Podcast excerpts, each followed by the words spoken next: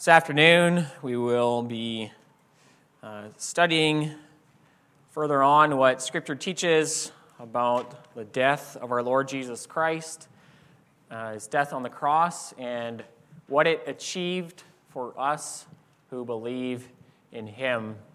And so, we are going to be looking at, uh, to guide us in this, we're going to be looking at Lord's Day 16 of the Heidelberg Catechism.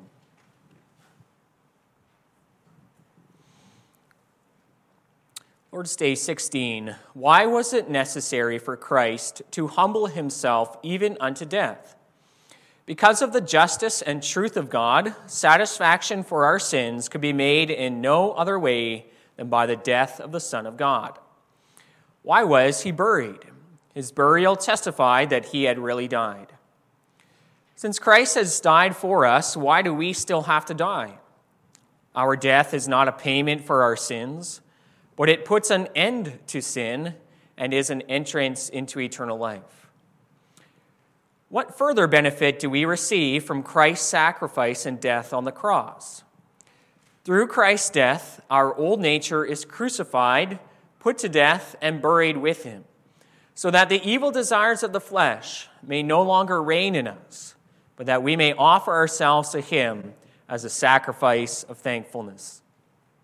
Why is there added, He descended into hell? In my greatest sorrows and temptations, I may be assured and comforted that my Lord Jesus Christ, by his unspeakable anguish, pain, terror, and agony, which he endured throughout all his sufferings, but especially on the cross, has delivered me from the anguish and torment of hell. As far the reading of our confession.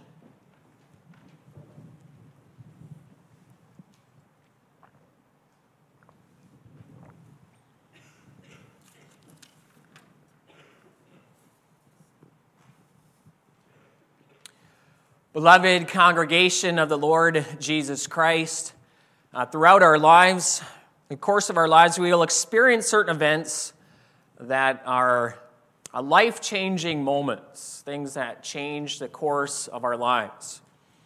Uh, we will face turning points in our lives at one point or another. As you grow older and look back on the time you have lived so far, I'm sure you can think of big events and think, you know, that this day and uh, this event, it, it changed everything for me. Maybe you talked to someone which led you to choose a particular career path. Uh, maybe it was meeting your future spouse. Maybe it was an accident or a sickness you received.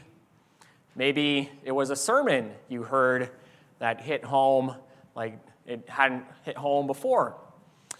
Uh, but whatever the case may be, certain events can be life changing. And if you're younger, you will have those events and days in your life.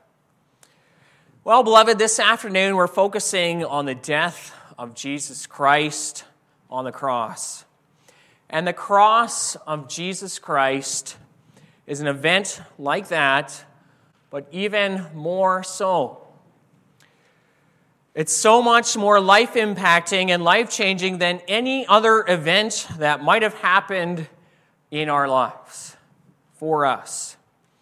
You see, the crucifixion of Jesus Christ changes everything for the believer. It's the ultimate turning point for us. It's changed our status before God. It's changed our very selves, our nature, our character and it also has changed our future. It's true that not every change in life is a good one, not every turning point uh, in life is a welcome one, but the change brought about by the cross of Christ is good in every way. So, as I preach you God's word this afternoon, I'll do so under the following theme and points. The cross of Jesus Christ changes everything for the believer We'll look at, first of all, how it transforms our life, and second, how it transforms our death. So, for the believer, the crucifixion of Christ is not merely an event that just took place in the past around 2,000 years ago. It's an event that is actually very personal for us. It's actually an event that we as believers share in. And so it's an event that also changes everything about our lives. And it changes how we live every day. What do I mean by this? Well, take, for example, Paul's inspired words in Galatians 6 14 and 15.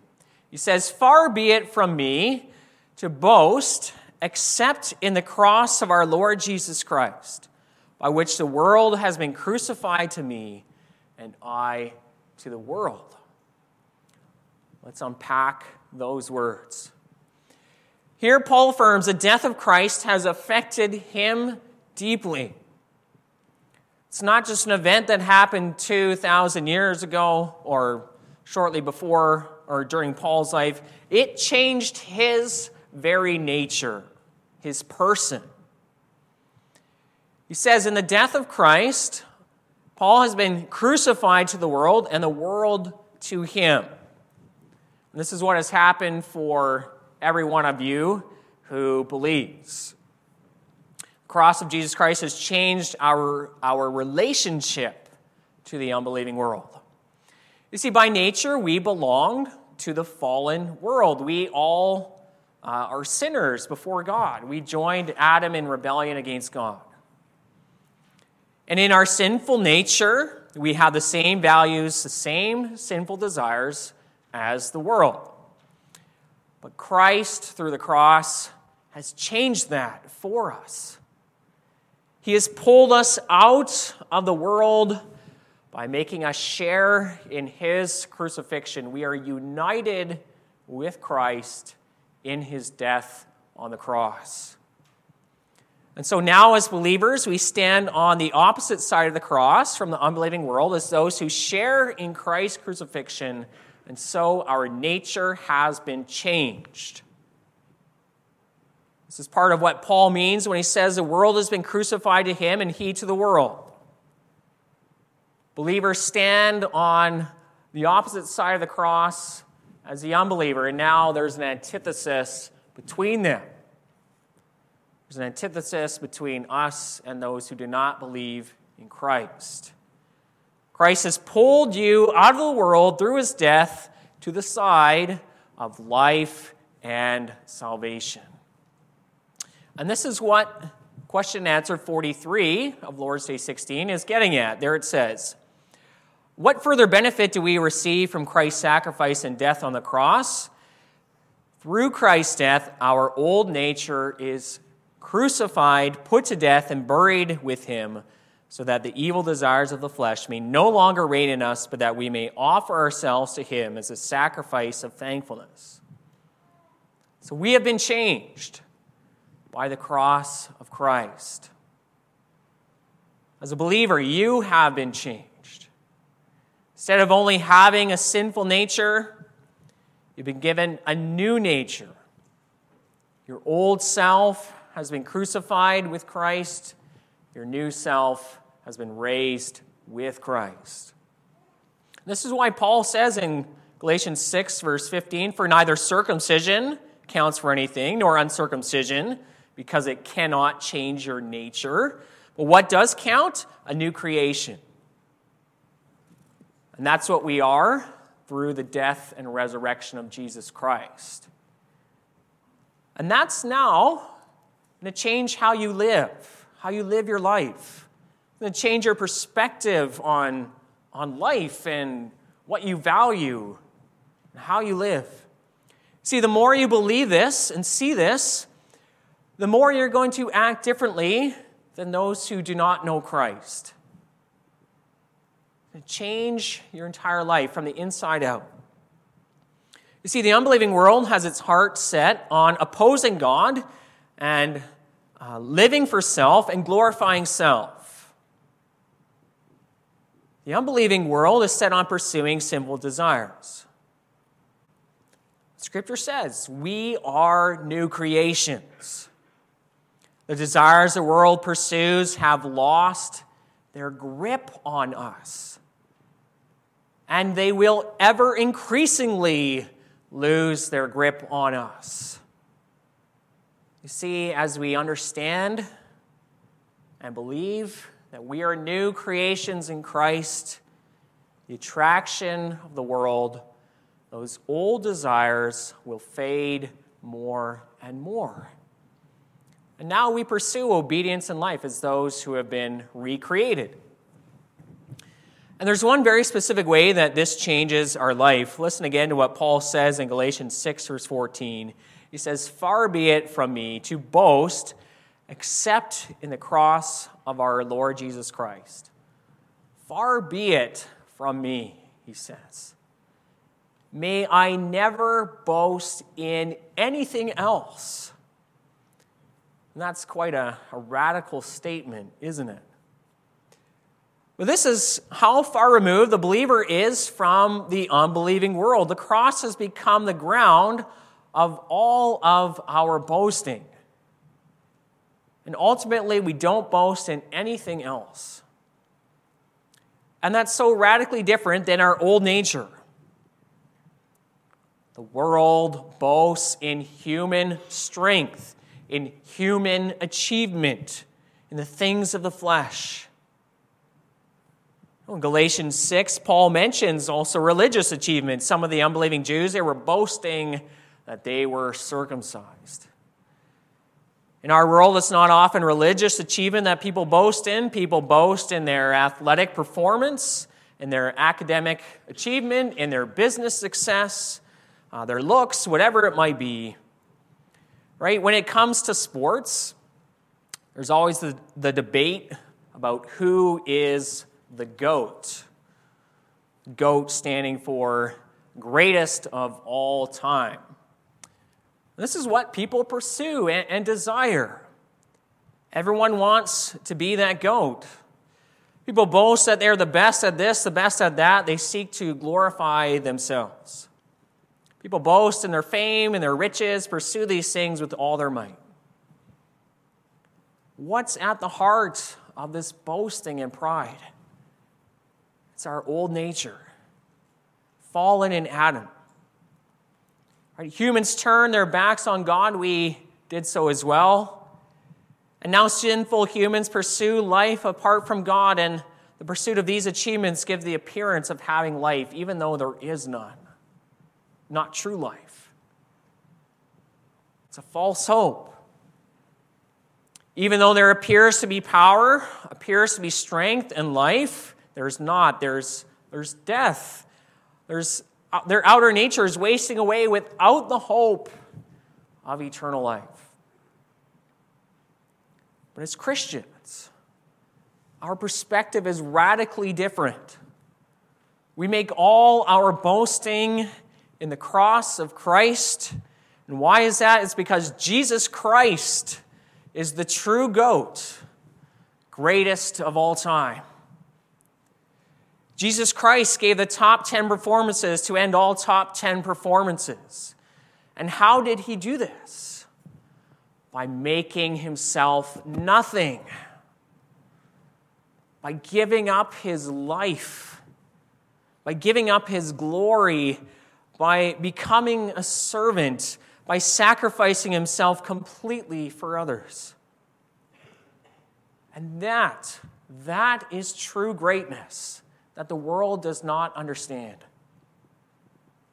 Christ Jesus, the glorious Son of God, willing to die on a cross, naked and bleeding, full of shame for his enemies. Now, who in the world would do this? Christ Jesus, the Son of God, did. He did it to save us, and that is true love. That's why we boast in him. This is what our Savior, our King, did for us. And this is one reason, though, why the cross of Christ is foolishness to unbelievers. They don't understand how someone could boast in such an inglorious thing, like the cross of Christ. Uh, a person who's bleeding and dying on a cross, why would you boast in that? But it's most definitely not foolishness to God, it's love. The life of Christ and his performance it's the type of performance that God delights in. Psalm 147, verse 10 says about God, he is, His delight is not in the strength of the horse, nor his pleasure in the legs of a man. But What does God delight in? Delights in his Son, who willingly lay down his life for us. That's why God the Father exalted Jesus Christ. Hebrews 2, verse 9 says, We see him who for a little while was made lower than the angels, namely Jesus, now crowned with glory and honor because of the suffering of death. See, when we see what Jesus has done for us in his death, for us, it's also something we delight in as the Father delighted in. Christ made himself nothing for you, you sitting here, all of you. And that's why he's our hero. That's why we praise him and exalt him and love him. It's because of what he did for us. You know, it makes me think of Goliath from 1 Samuel 17. The Philistines boasted in Goliath in human strength. This was their hero, their savior. And Goliath, too, spoke boastful words but their boasting came crashing down when human flesh failed. But we boast in Jesus Christ, a weak Savior who suffered and died, but He was raised forever. And this too will transform our lives. In all things, we boast only in the cross know, and given what I've said, you might begin to wonder well, if we boast only in the cross of Christ and not in ourselves, does that mean we should not strive for things like athletic achievement or not try reach for straight A's in school or not aim for artistic excellence or things like that? But no, as Christians, we pursue those things. But in all those things, the cross of Christ is still the ground of our boasting no matter what we might achieve in this life. Why is that? It's because we know we are only able to accomplish any of those things because the cross of Christ has turned God's face towards us in blessing. The only reason why we can achieve anything in life because God the Father's face has been turned towards us in blessing. We find God's blessing in all of life only because the cross of Christ. And so, whatever we accomplish, we give God and Christ Jesus all the glory. None of it is possible without Him. So, we are not proud like the world is proud. Yes, the unbelieving world is not under the blessing of God and still often finds success in those things, but the source of all those things is still God. But the world doesn't give him glory. Let us boast, however, in the cross of Christ. This changes us in one more way. We become more like Christ in this life. Remember, we're new creations, as Paul says in Galatians 6. And As Question answer 43 describes. And God's at work through the cross of Christ, recreating us into the image of his Son. And so, through that, through the cross, you too will display a, a self giving life. As Paul says in Philippians, wife, uh, Philippians 1, to live is Christ. To live is Christ. Live like him. If you do live that life, you may face ridicule from the world, but that's okay. We are like our Savior, our glorious Savior. That brings us to our second point. So, the cross of Jesus Christ not only transforms our life, but it also transforms our death. And to help us understand this fully, I want to begin this section by pointing to Hebrews 2, verse 14. There it says that the devil has the power of death. That might strike us as odd.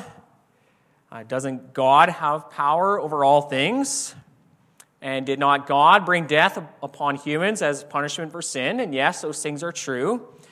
And yet, the devil still has the power of death in his hand. How is that true? Well, the devil is called a murderer from the beginning. When he came to tempt Adam and Eve, he was aiming to take away from them eternal life. And he incited Adam and Eve to sin against God, and their fall into sin ushered into this world the rule of sin and death over all humanity. Satan is the upstart king in this world, and the world blindly follows him. And he has a reign of terror over the earth. Uh, he keeps people subject to sin and also, therefore, death. And he blinds the eyes of people so that they do not repent and believe. And Satan knows that his time is short before he himself is cast into hell. So he tries to take down as many people as he can with him. And he keeps people in slavery to sin, and so they are also still in the grip of death. As he knows the justice of God requires damnation for sinners. And even though sinful humanity is blinded by Satan, humans are still held in slavery of fear of death. That's what Hebrews 2, verse 15 tells us. And we know this is the case as, as we look around us in this world. People are scared to grow old, people are afraid to die. Uh, they're held in slavery by this fear. People proudly claim that they believe they are not accountable to a higher being. They speak as though they believe when their life is over, then that's all there is. But we know it's all just a charade, it's wishful thinking on their part. Unbelieving humans can't break free from this nagging feeling that they are guilty before God, and that's because they are. They, are. they can't break free from that sense there is something else that lies beyond the grave. That's because there is. God has put eternity into the heart of man, and people can't suppress it all the way.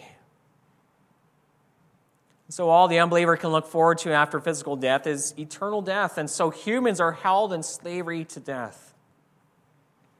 But for us who believe, Christ has transformed death through the cross.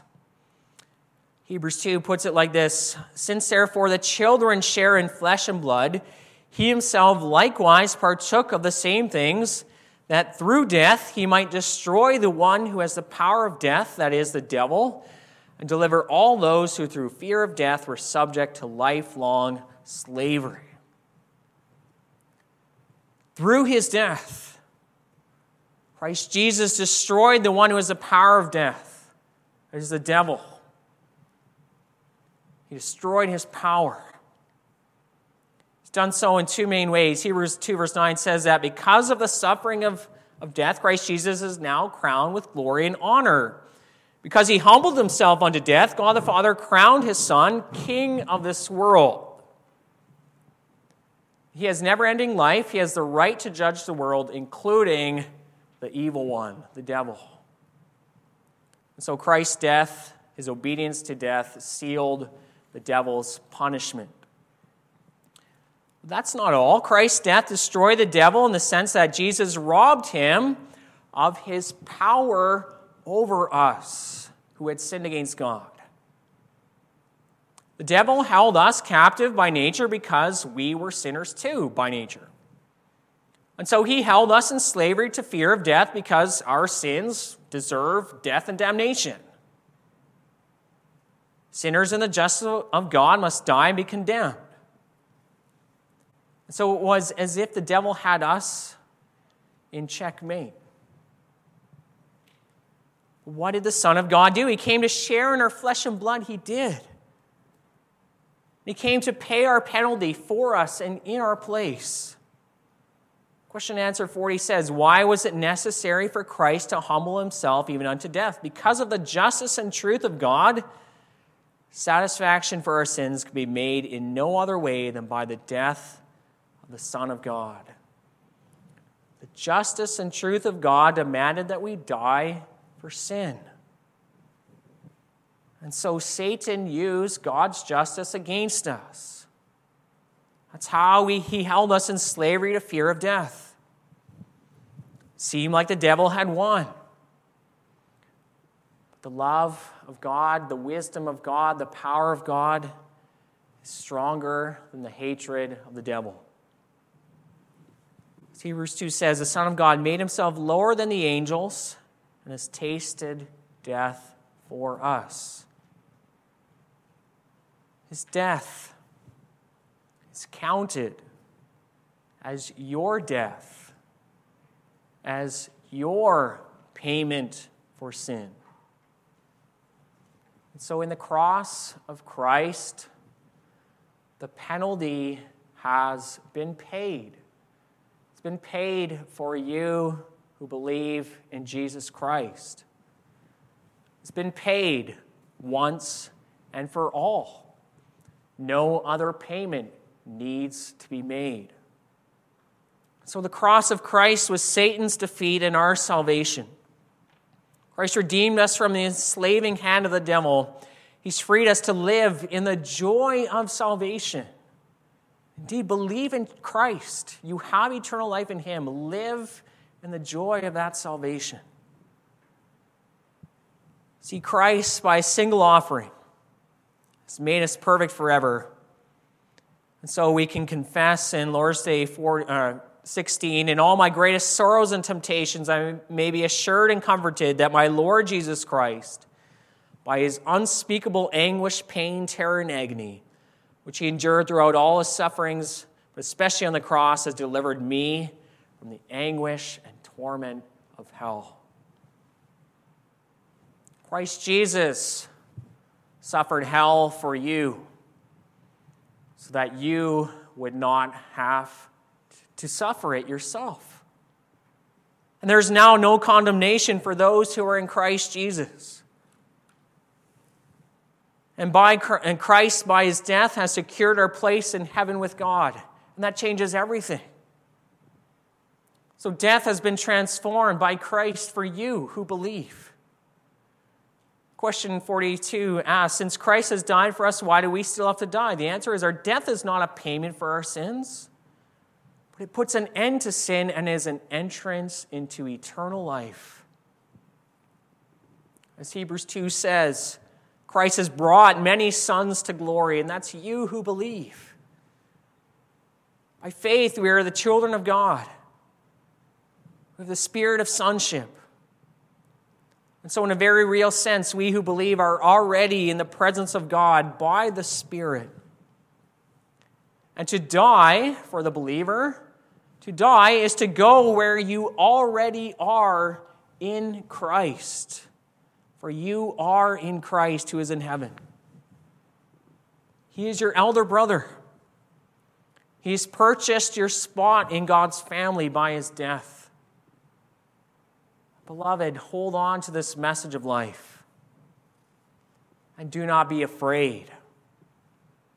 Christ has transformed your future death if you should die before the Lord comes back. Do not be afraid to get old. Do not be afraid to go into the grave. See the eternal life won for you by Jesus Christ. Be assured of eternal life through the cross. And so also now live for your Savior. Live for your Savior. What is your life here on earth? It is a mist, it is a blink of an eye compared to eternity. Why spend this short life on yourself and on fleeting things? Live for God, live for Christ, and look forward to eternal life. Amen.